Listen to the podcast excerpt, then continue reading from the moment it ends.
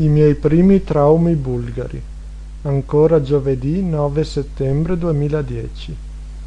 Ovviamente adesso devo tornare indietro per parlarvi dei miei primi giorni in Bulgaria e dei traumi che li hanno caratterizzati.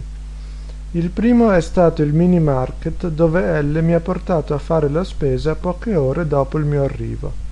Dovevo comprarmi qualcosa per la cena, visto che lei, come ho già accennato, tirava a campare a furia di insalate.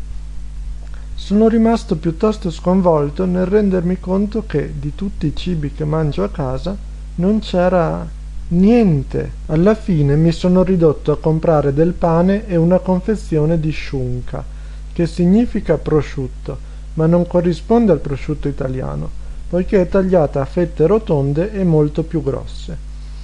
La cena è stata piuttosto triste un panino con questa sottospecie di prosciutto, detto senza offesa, e un po' di insalata gentilmente offerta dalla casa.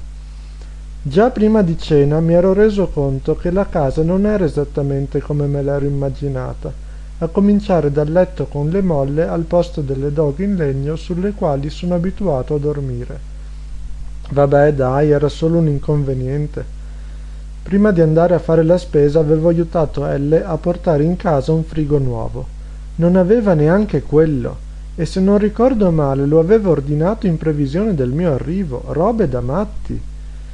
Nel bagno rinnovato, ma con l'asse del water già mezzo rotto, e che si sarebbe rotto di lì a qualche settimana, ho scoperto con immenso piacere che la doccia non aveva il box, ma solo il telefono in pratica la zona della doccia era separata dal resto del bagno da una semplice fila di mattonelle, motivo per cui ogni volta che uno si faceva la doccia il bagno si allagava. Col tempo io avrei imparato a fare in modo di bagnare il meno possibile, ma lei no. Ogni volta che si faceva la doccia, il bagno restava inagibile per diverse ore, a meno di non volersi bagnare le ciabatte.